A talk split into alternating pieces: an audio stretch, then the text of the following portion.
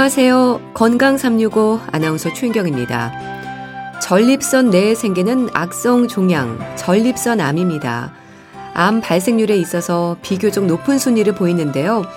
지방 섭취를 비롯한 식습관과도 연관이 있다는 지적이 있어서 생활 습관도 살펴볼 필요가 있습니다. 정기 검진과 함께 일상에서 신경 써야 하는 부분들, 오늘은 특히 전립선 암에 대해서 알아봅니다.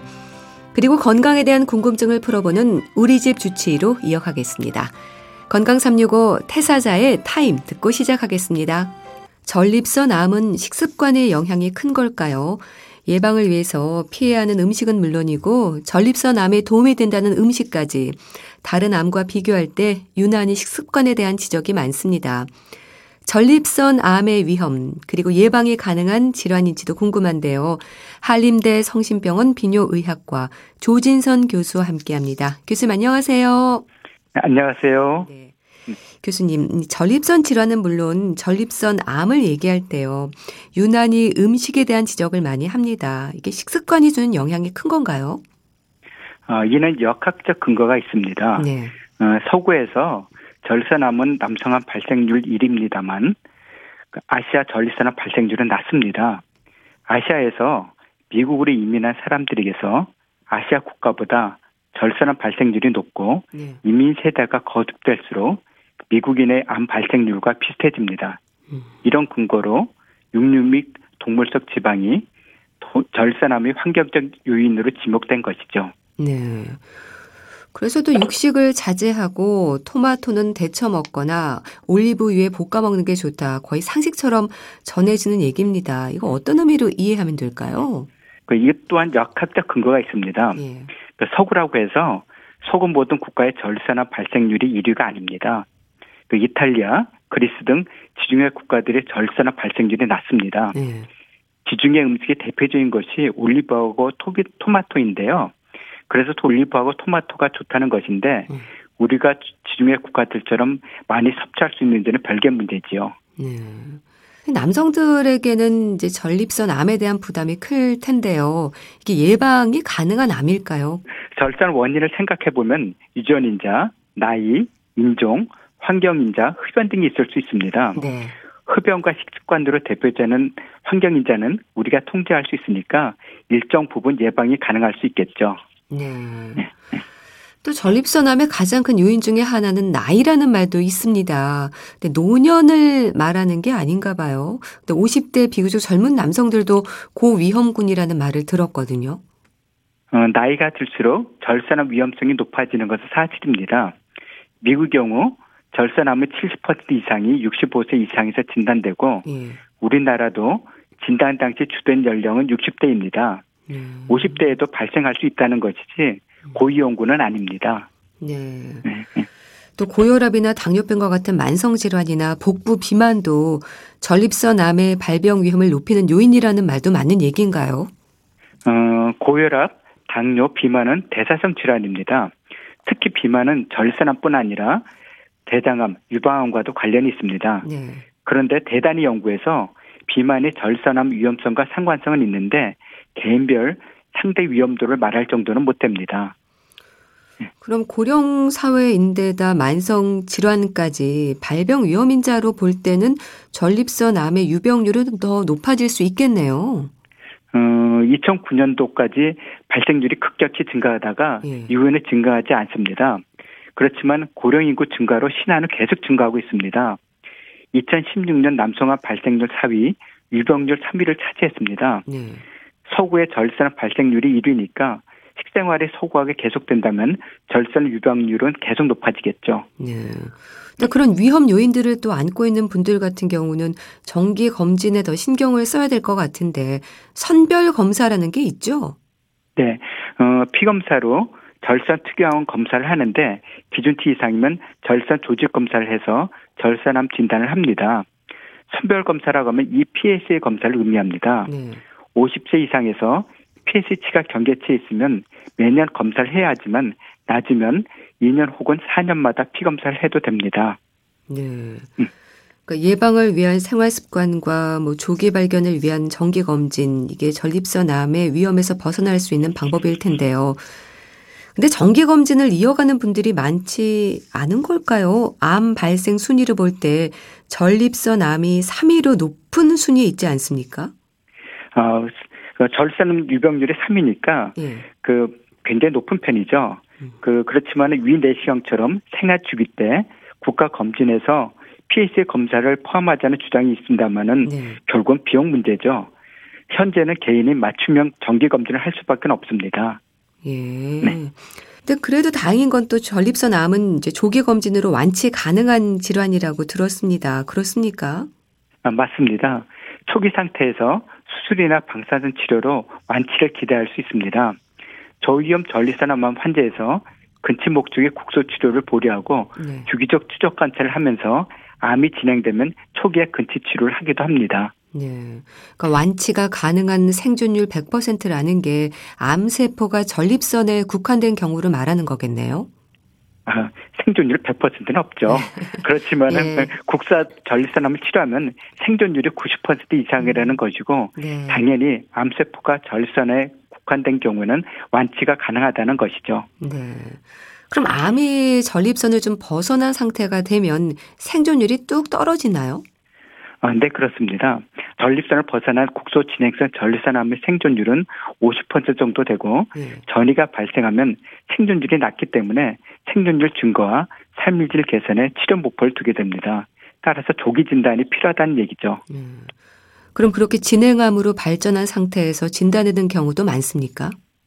어, 90년대만 해도 전이 전립선암이 대부분이었습니다. 예. 최근에는 처음부터 전이 전립선암으로 진단되는 경우는 10%도 안 되는 것 같습니다. 대부분 국소 전립선 치료 후 진행되는 경우가 많이 증가하고 있습니다. 네. 대부분의 암이 그렇지만요. 전립선 암도 초기 증상이 없다고 봐야 할까요? 네, 초기에는 증상이 없습니다. 증상이 나타나면 국소 진행이나 먼 곳 전이 가능성을 의미합니다. 뼈전의 경우에는 뼈 통증이 나타날 수 있고 척추 전이로 감각 이상, 하지 마비 등이 나타날 수 있습니다. 네. 그럼 증상이 나타날 때가 되면 어느 정도 많이 진행된 상태라고 봐야 될까요? 네, 맞습니다. 이제 전립선암이 이제 요도 방광 입구를 침범하면은 요로 폐색이나 방광 재생이 나타날 수 있습니다. 예. 그런데 배뇨 증상은 전립선 비대증에 따른 증상과 구분이 어렵습니다. 네. 참 검진이 중요하다는 얘기가 나오는 것도 이런 초기 증상이 없기 때문일 텐데요. 그러니까 네. 암이 진행되면서 나타나는 증상이라고 한다면 배뇨 장애를 말하는 건가요? 네, 맞습니다. 그 아까도 말씀드렸다시피 그 방, 방광 입구를 침범하면은 이 배뇨 증상이 나타나는데 예. 절선 비대증에 따른 증상하고 구분이 거의 어렵, 어렵습니다. 음. 전립선 비대증과 비슷한 증상이라고 한다면 어떤 건가요? 어, 소변줄기가 가늘고 쉽게 안 나오고 끊어지고 시원치 않고 밤에도 일어나고 그런 증상들이죠. 네. 네. 소변에 그러니까 문제가 생기는 거네요. 소변 보는 문제가 발생하고 아까도 말씀드렸죠 전이가 되면은 전이된 부위에 따른 증상이 나타날 수가 있습니다. 예. 네. 그러니까 소변이 잘 나오지 않고 줄기도 가늘고 잔뇨감도 있고 참기도 어렵고 이런 증상들은 다른 질환으로 인한 배뇨 장애와도 똑같지 않습니까? 좀 차이가 있습니까? 어, 사실 배뇨 증상만으로 전립선을 의심하기 어렵습니다. 즉 차이가 별로 없다는 얘기죠. 대부분 전립선 비대증으로 치료받다가 PSA가 높아서 절선 조직 검사 후 절선 암으로 진단되는 경우가 많습니다. 네. 그래서 환자들이 절선 비대증이 절선 암으로 진행한다고 잘못 아는 경우가 많습니다. 절선암이 절선 비대증에 병발하는 것이지 네. 절선 비대증에서 절선 암으로 진행하는 것은 아닙니다. 네. 그러니까 전립선 비대증으로 좀 고통을 겪으신 분들이 암이 되는 게 아닌가 걱정들을 많이 하시는데 꼭 그렇게 연결이 되는 건 아닌 거군요. 그렇습니다. 그런데 그러니까 이제 절선 비대증으로 아까도 말씀드렸다시피 그 다니다가 예. 절선암으로 진단하는 경우가 많기 때문에 아. 환자들이 그런 오해를 굉장히 많이 하고 있습니다. 네. 증상이 비슷해서 좀 놓쳐서 늦게 오시는 분들도 많으시겠어요. 그 90년대까지 한, 하더라도 예. 그런 경우가 많이 있었는데 요새는 그 절선암 선별 검사에 대해서 인식이 많이 높아져 가지고 네. 초기 진단되는 경우가 굉장히 많습니다. 네. 그럼 전립선 암으로 진단되는 분들은 검사로 우연히 알게 되는 일이 많습니까? 네, 그렇습니다. 그 배뇨장애로 내원되면 내, 아, 내원하면 기본 검사로 PS 검사를 시행하게 되는데 예. 이때 PS치가 높으면 절선 조직 검사를 해서 초기에 전립선암이 진단되는 경우가 많습니다. 네. 최근에는 건강 검진에서 PS 검사를 해서 진단되는 경우도 많습니다. 네. 그러니까 PSA 수치 같은 경우는 뭐 피 검사로 간단하게 알 수 있는 거죠, 일단은. 네, 그 검사하면 한 시간 내에 결과가 나옵니다. 아. 그래서 금방 그 검사할 수가 있습니다. 네. 음. PSA 수치 외에도 확인하는 부분들이 많습니까? 어, 직장 수지 검사와 경직장 초음파 검사로 절산암이 의심되는 경우 절산 조직 검사를 시행하는 경우도 있는데 네. 대부분 PSA 검사를 통해서 절산암이 진단됩니다. 네. 근데 PSA 수치가 높아도 전립선암이 네. 아닌 경우도 있습니까? 일시적으로 아, 높아질 수 있는 건가요? 아, 네, 그럴 수 있습니다. 절선염이 있거나 예. 그 배뇨장애 있으면 일시적으로 올라갈 수 있고요. 음. 이게 PSA 수치에 따라 가지고 절산암 위험도가 좀 다릅니다. 높을수록 PS 절산암 위험도가 높고요. 예. 우리가 보통 기준치를 3으로 잡는데 3에서 11대는 한 20%, 10에서 21대는 3분의 1. 예. 그다음에 20에서 51대는 3분의 2 정도에서 절산암이 발견됩니다. 예. 암이 더 진행되고 심해지면 콩팥이 망가질 수도 있고 뼈로도 전이가 될 수 있다고 하던데 이런 경우도 흔합니까? 어, 절세남은 이제 뼈로 전이가 잘 됩니다. 예. 그뼈 통증 때문에 정형외과 방문했다가 절세남 뼈전이로 진단되어 어, 비뇨의학과로 의뢰되는 경우가 간혹 있습니다. 네. 콩팥이 망가지는 경우는 절세남 진행으로 요관 입구가 막혀서 콩팥이 붓는 경우인데 전립선암 말게 나타나는 경우로 전이 전립선 진단시에 발견된 경우는 흔치 않습니다. 예. 음. 그럼 치료는 상태에 따라서 좀 달라지겠네요. 어, 네, 그렇습니다. 어, 국소 전립선암은 근치 전립선 절제술 혹은 방사능 치료로 완치가 가능합니다. 진행이 된 경우는 호르몬 치료를 하게 되는데요. 네. 호르몬 치료는 남성 호르몬 차단을 하는 것인데 치료 초기에는 80 내지 90%에서 전립선암의 진행을 막거나 예. 진행 속도를 늦출 수가 있습니다. 예. 그럼 암의 범위라든지 전이 여부에 따라서 예후라든지 진행 속도의 차이가 큽니까? 네. 그암 조직의 악성도와 병기에 따라 예후에 큰 차이가 있습니다. 예. 악성도가 높으면 진행이 빠르고 전의 부위가 많으면 예후가 나쁘기 때문에 남성 호르몬 차단 요법에 추가해서 항암제나 2차 호르몬제를 쓰기도 합니다. 예. 수술 전에 관찰이 필요한 경우도 있지 않습니까? 방사선이나 항암 요법도 있지 않나 싶기도 한데요. 어, 아까도 말씀드렸다시피 어, 저위험 전립선 암 환자에서는 적극적 감시를 하기도 합니다. 외부 방사선 치료와 절섬 내에 방사선 물질을 넣는 근접 치료법으로 국소 전립선암이 근처가 가능합니다. 네. 항암 치료는 전이 전립선 부위가 부위가 많을 때 호르몬 치료에 병용, 병용하거나 1차 호르몬 치료에 반응하지 않는 거세 저항성 전립선암에서 사용합니다. 네. 전립선암으로 고환을 제거하는 경우도 있는 건가요? 네. 그 남성 호르몬의 차단 요법의 한 방법인데요. 과거에는 고환 줄젖을 많이 했었습니다. 그렇지만 최근에는 약물요법으로 남성 호르몬을 차단합니다. 네. 음. 그럼 약물 치료도 있다고 들었는데 이거는 뭐 호르몬 치료를 말하는 걸까요? 아, 네, 맞습니다. 어, 전이 전립선암 치료는 호르몬 치료가 기본이고 호르몬에 반응하지 않으면 항암 치료를 하게 됩니다. 네. 어, 최근에는 2차 호르몬제하고 2차 항암제가 개발되어서 환자 생존율과 삶의 질이 많이 좋아졌습니다. 네. 그 호르몬 치료는 어떻게 하는 건가요? 어, 호르몬 치료는 그 대개는 주사제를 쓰게 되고요. 네. 주사제 쓰는 거는 1개월, 3개월, 6개월짜리 제형이 있고요. 그 2차 호르몬제는 다 먹는 약입니다. 네. 네. 그럼 남성 호르몬제인 건가요? 네, 그 남성 호르몬 차단하는 거죠. 차단하는 거요? 네. 아. 요새는 이제 그 남성 호르몬이 그 고환뿐만 아니라 그 부신에서 나오기 때문에 네. 부신까지 차단하는 그런 약제들이 많이 개발되어 있습니다. 네. 네. 호르몬 치료 같은 경우는 뭐 부작용은 없을까요? 어, 남성 호르몬을 차단하니까 여성화가 되는 거죠. 그래서 아. 여성처럼 이렇게 그 열감이 나타난다든지 예. 좀 약간 좀 비만이 생긴다든지 그런 것이 발생할 수 있습니다만은 음. 부작용은 그렇게 큰 편은 아니죠. 네. 그리고 부작용이 있을 땐 좀 중단하기도 하는 건가요?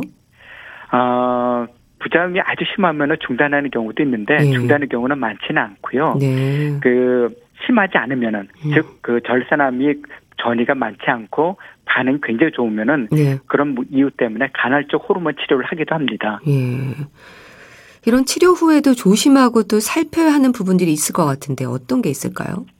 어, 수술 후에는 의사 치료 방침을 따라야 하는 것은 당연하고요. 예. 절제한 절선 부위 측정이 약해져 있기 때문에 변비만큼 피하는 것이 좋습니다.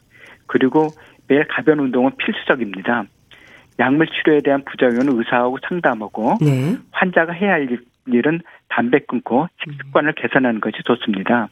하지만 건강보조식품이나 네. 약초를 먹는 것은 병의 진행을 막아주지는 못합니다. 네. 그 전립선암 환자들에게 꼭 강조하는 건 어떤 말씀이신가요, 그럼? 어, 전립선암은 그 조기 발견하면 완치가 가능한 암입니다. 따라서 50대 이후에는 PAC 검사를 주기적으로 하는 것이 필요하고 네. 전이 전립선암이라 하더라도 최근 다양한 약자가 개발이 되어 있기 때문에 상당 기간 정상 생활이 가능합니다. 따라서 포기하지 말고 적극적 치료를 하기 바랍니다. 네. 주위에 또 건강보조식품 을 많이 또 의존하는 분들도 많으신가요? 상담도 받으실 아, 것 같은데요. 어, 건강보조식품 많이 그 시중에 많이 나와 있고 예. 서는데 절선암 예방에는 어느 정도 조금 효과는 있을 수 있는데 음. 절선암이 진단된 상태에서는 효과는 없는 것으로 되어 있습니다. 네. 참 말씀 주신 대로 이제 예방을 위한 노력과 조기 발견을 위한 검진 이제 중요하겠다는 생각이 드는데요.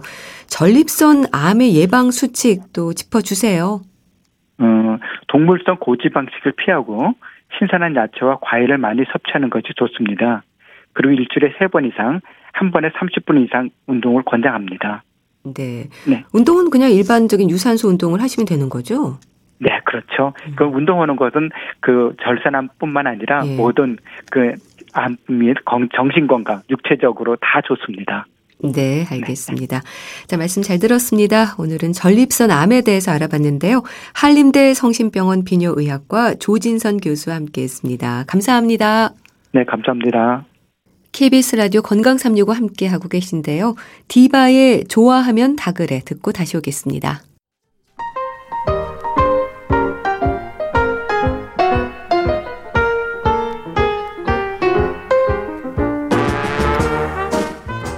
건강한 하루의 시작. KBS 라디오 건강 365. 최윤경 아나운서의 진행입니다.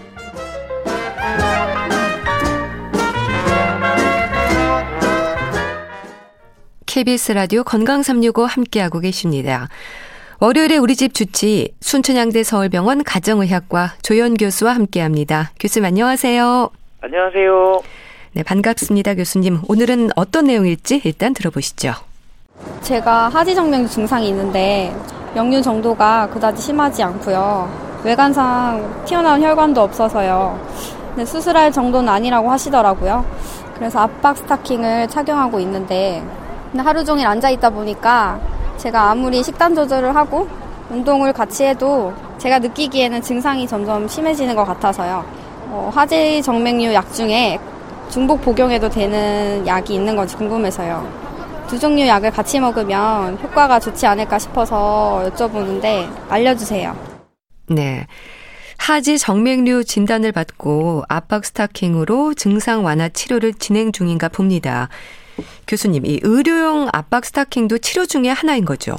네, 이제 굉장히 좀 치료가 좀 잘 되는 편이고요. 예. 중요한 게 이제 압박 스타킹인데 일단 초기라고 하면은 아무래도 혈액 순환을 도와주고 그러니까 증상을 완화시키기 위해서는 그러니까 이 의료용 압박 스타킹 착용만으로도 큰 효과를 얻을 수가 있고요. 네. 일단 근데 이제 압박 스타킹 착용이 이제 조금 불편한 부분이 있기 음. 때문에 이거를 사용을 하셨다가 안 하셨다 하는 경우들이 많은데 예. 그러니까 본인에게 좀 잘 맞는 사이즈로 잘 선택을 하셔서 계속적으로 잘 착용하셔야지 효과를 크게 볼 수 있습니다. 네.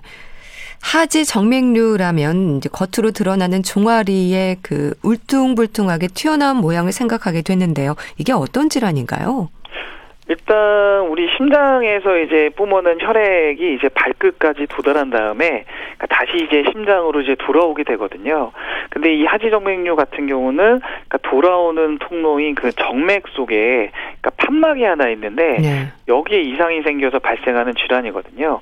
여기에 이상이 생기게 되면은 그러니까 혈액의 원활한 흐름이 좀 떨어지게 되기 때문에 네. 혈액이 이제 심장으로 가지 못하고 그 역류를 해서 다리 쪽 정맥이 이제 고이게 되거든요.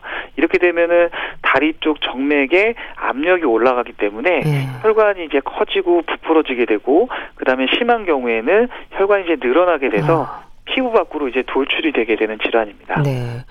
근데 다리 피부에 정맥이 드러나지 않는 경우도 있습니까? 질문 주신 분은요, 외관성으로는 잘 드러나지 않는다고 하셨습니다. 일단 하지정맥류라고 하면은 보통 이제 혈관이 푸르게 이제 예. 블록블록 이제 튀어나오는 것만 생각하는 분들이 예. 많거든요. 근데 이제 하지정맥류 초기이거나 그러니까 안쪽에 있는 혈관에 정맥류가 발생한 경우라고 하면은 혈관이 돌출되지 않을 수가 있고요. 실제로 그 하지정맥류 환자 중에서 그러니까 절반 이하에서만 이런 다리혈관 돌출을 경험하게 되거든요. 네. 그렇기 때문에 다리 모양이 멀쩡한 상태에서도 다리가 이제 자꾸 이제 저린다든지 쥐가 난다든지 하는 경우에는 예. 하지정맥류를 의심해 볼 수가 있습니다. 네.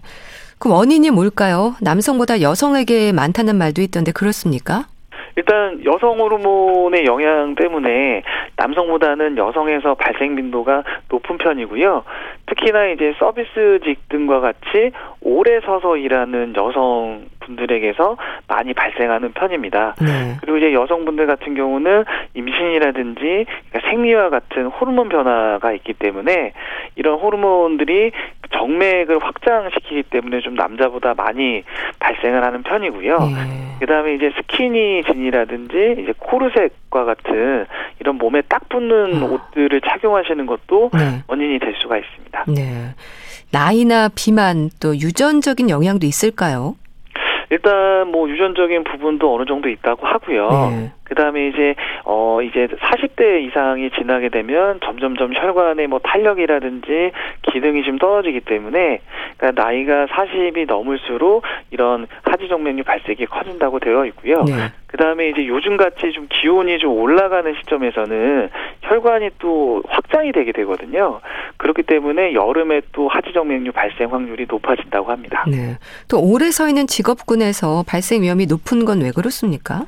아무래도 장기간 서 있는다든지 앉아 있는다든지 하는 경우에는 그러니까 피가 다리 쪽으로 많이 이제 쏠리게 되거든요. 예. 그렇기 때문에 그만큼 심장 쪽으로 못 들어가고 다리 쪽으로 많이 남아 있기 때문에 다리에 있는 정맥 혈관들이 부담이 좀 커지게 되고 음. 쉽게 좀 늘어지고 확장이 되게 됩니다. 네. 증상은 어떻습니까? 정맥이 튀어나오는 것 외에 뭐 통증이라든지 이런 하지 정맥류로 인한 증상이 있는지도 궁금한데요. 이게 이게 다리에 혈관이 튀어나오지 않으면은 하지정맥류가 아니겠다고 생각하셔가지고 네. 내버려 두는 경우들이 굉장히 많은데요. 하지정맥류의 그 초기 증상으로는 다리가 좀 자주 부으신다든지 아. 다리가 좀 무겁다든지 네. 아니 가끔 이제 찌르는 듯한 통증이 나타나는 현상들이 나타나기도 하고요. 그 다음에 이제 다리가 좀 가렵거나 아니면 이게 주무실 때가 또 중요한데 네. 자려고 이렇게 누워 계실 때 자꾸 다리가 쥐가 난다거나 아. 저린다거나 이런 네. 증상을 느끼실 수가 있고요. 더불어서 다리에 좀 멍이 잘 생기거나 회복이 잘 안 된다라는 것도 하지정맥류의 증상으로 꼽을 수가 있습니다. 네.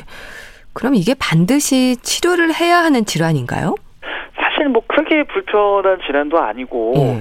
그 다음에 이제 눈으로 이렇게 튀어나와서 어, 미, 관상 좋지 않다 이런 게 아닌 경우에는 뭐 치료를 안 해도 되겠거니 하고 생각하시는 분들이 있는데 네. 이 하지정맥류 같은 경우는 그러니까 자연적으로 치료가 되는 병은 아니거든요.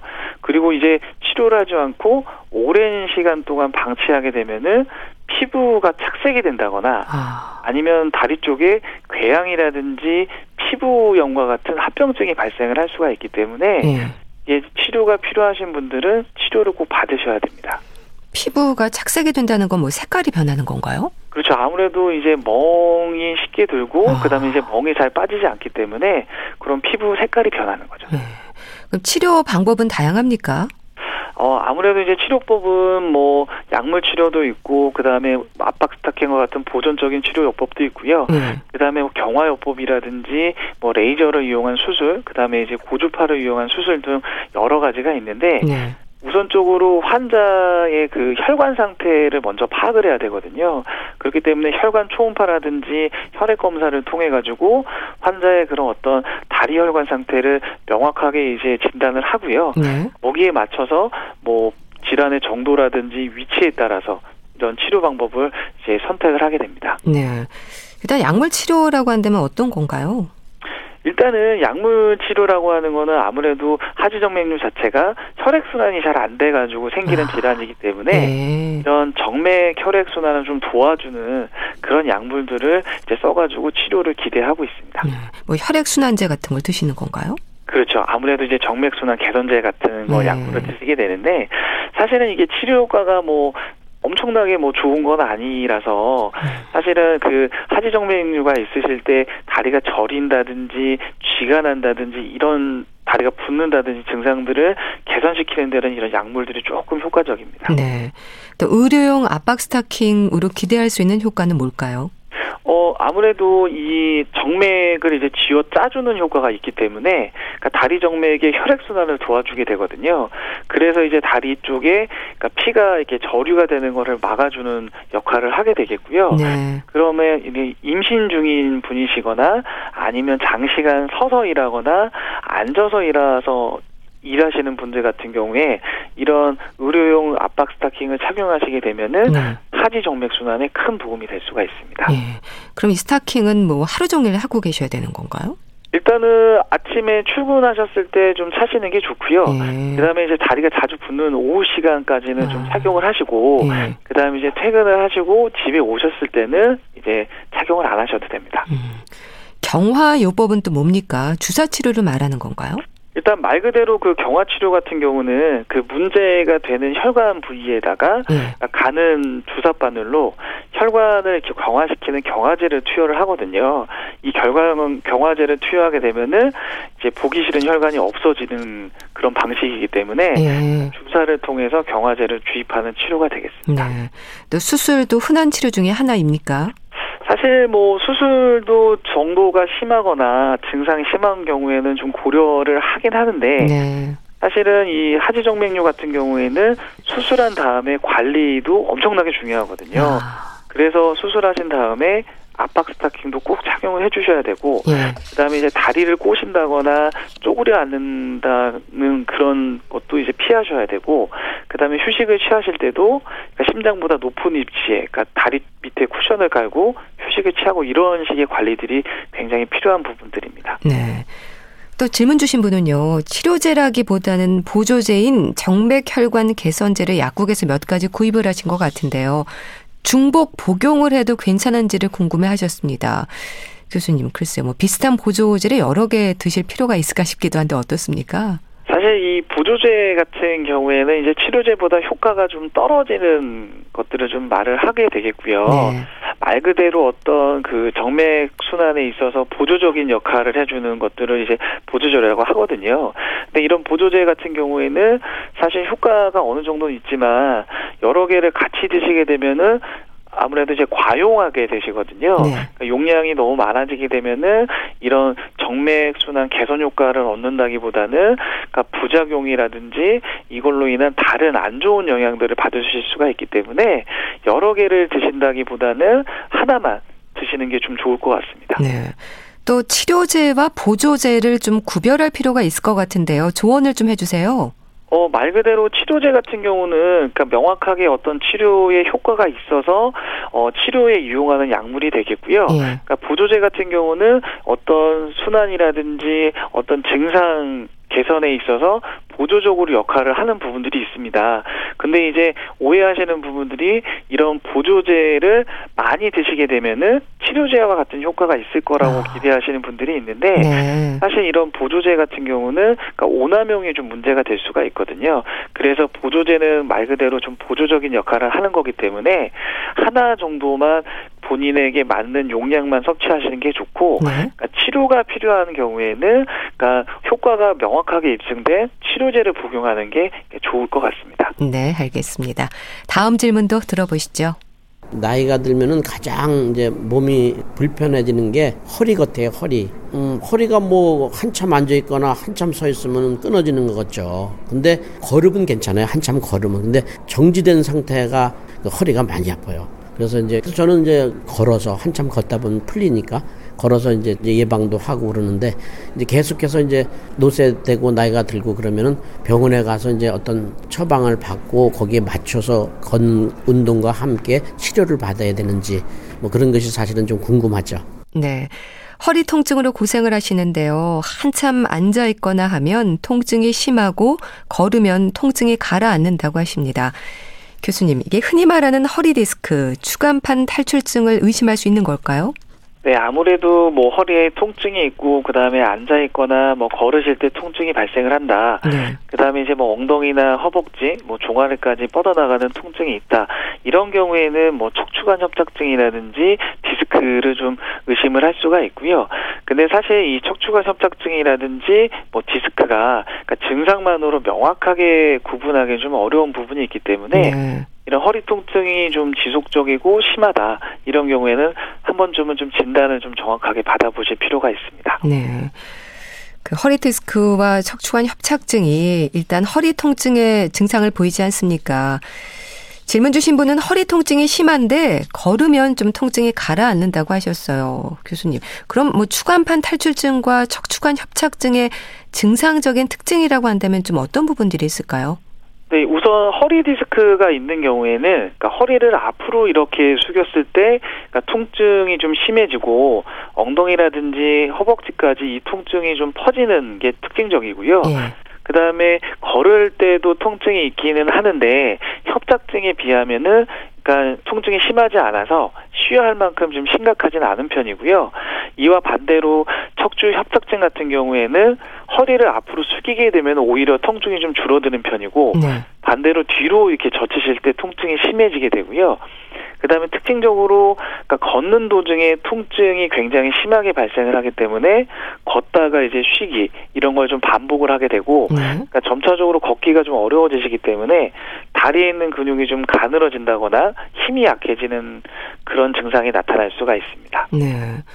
그럼 추간판 탈출증과 척추관 협착증의 원인에 있어서는 어떻게 설명이 될까요?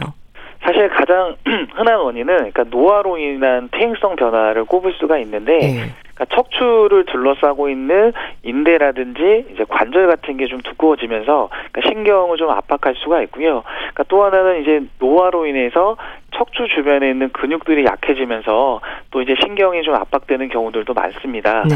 그리고 이제 최근에는 뭐 다리를 꼬고 있다거나 의자에 앉는 자세가 좋지 않다거나 이런 나쁜 자세로 인해서 이런 디스크라든지 뭐 축, 축, 어, 척추관 협착증이 좀 발생을 할 수가 있습니다. 네. 허리 통증으로 병원에 가면 사진을 찍기 전에 누워서 이렇게 다리를 좀 들어 올리기도 하고 몇 가지 확인을 받습니다. 추간판 탈출증 환자는 다리를 들어 올리는 일이 힘들다는 말은 맞는 건가요, 그럼? 네, 맞는 말이고요. 그, 어, 본인이 직접 침대에 누우셔서 한쪽 다리씩 이제 무릎을 편 상태에서 그러니까 들어 올려보는 검사를 통해 가지고 네. 디스크가 있는지 좀 간단히 좀 집에서도 확인을 해볼 수가 있는데요. 그러니까 정상적인 사람이라고 하면은 그러니까 디스크가 없는 네. 정상적인 사람인 경우에는 어 무릎을 편 상태로 다리를 한 70도 이상 들어올릴 수가 음. 있고요. 근데 이제 허리 디스크가 있는 분들 같은 경우는 다리를 조금만 들어올려도 허리라든지 엉덩이 네. 그다음에 다리까지 심한 통증이 오기 때문에 들어올리는 각도가 좀 제한이 되게 됩니다. 그리고 이제 디스크가 심하게 눌릴수록 요 다리를 들어올린 정도가 낮아지게 됩니다. 네. 그럼 진단을 위한 검사의 경우는 같은 방법으로 진행이 되나요? 일단은 이제 병원을 방문하게 되면은 이제 의사가 이런 뭐 다리 올리기 검사라든지 네. 다른 이제 어 신체적 검사들을 이제 시행을 하게 되고요. 그 다음에 이제 허리 통증의 원인을 좀 찾기 위해서 그러니까 영상학적 검사들을 추가적으로 시행을 하게 되는데 이때는 뭐 엑스레이라든가 그 다음에 이제 필요한 경우에는 그러니까 CT라든지 MRI를 통해 가지고 네. 그러니까 척추 안쪽에 있는 디스크라든지 그러니까 신경을 확인할 수가 있습니다. 네. 치료는 어떨까요? 다들 수술 많이 부담스러워 하셔서 추간판 탈출증과 척추관 협착증 모두 일단 비수술적인 치료에 관심이 높은데요. 어떤 방법의 치료가 진행이 될까요? 어, 우선은 아무나 이제 무턱대고 수술하는 거는 하지는 않고요. 네. 일반적으로 뭐 초기라든지 통증이 좀 심하지 않다 이런 경우에는 약물이라든지 운동요법이라든지 물리치료와 같은 보존적 치료를 먼저 선택해서 이제 치료 어 치료를 진행을 하게 됩니다. 그리고 이제 여기에 더불어서 뭐 통증 조절을 위해서 뭐 주사 치료를 이제 고려를 해볼 수도 해볼 수가 있고요. 네. 근데 이런 치료를 뭐 몇 개월 했는데도 불구하고 호전이 없다거나 아니면 이제 다리 근력이 점점점 떨어져서 걷기가 좀 힘드시거나 아니면 이제 감각 이상이라든지 통증이 점점 심해진다든지 그러니까 이런 게 좀 생길 경우에는 조금 더 이제 적극적으로 그러니까 수술 같은 치료를 이제 생각을 하게 되고요. 예. 왜냐면은 이 수술을 받아야 되는데 수술을 자꾸 이제 미루시는 경우에는 일단 하지가 좀 마비된다거나 그러니까 걸으시는데 장애가 발생한다거나 아니면 이제 소변이라든지 대변을 보시는데 불편한 증상들이 나타날 수도 있기 때문에 그러니까 수술이 필요한 경우에는 또 수술을 받으시는 것도 좋습니다. 네. 또 추간판 탈출증의 경우 걷기 운동이 도움이 될까요? 그러니까 아무래도 이런 추간팔 탈출증이 생기는 원인 중에 하나가 그러니까 척추 주변에 있는 근육들이 약해지기 때문에 음. 이 척추들에 의해서 그러니까 신경이 눌려서 발생하는 경우들이 많거든요. 그렇기 때문에 바른 자세로 걷기 운동을 규칙적으로 하신다고 하면은 네. 그러니까 척추의 올바른 자세를 유지하는 데도 도움이 될 수가 있고요. 그다음에 이제 어 척추 주변 근육이 강화가 되기 때문에 그러니까 퇴행성 변화로 인한 어떤 안 좋은 부분들을 이제 어느 정도 보상을 해줄 수가 있기 때문에 네. 규칙적으로 걷기 운동을 하시게 되면은 어 좋아지는 부분이 확실하게 있습니다. 네, 알겠습니다. 자, 월요일에 우리 집 주치 건강에 대한 궁금증 풀어봤는데요. 순천향대 서울병원 가정의학과 조현 교수와 함께했습니다. 말씀 잘 들었습니다. 감사합니다. 네, 감사합니다. 임재범, 박정현의 사랑보다 깊은 상처 보내드리면서 인사드릴게요. 건강365 아나운서 최인경이었습니다. 고맙습니다.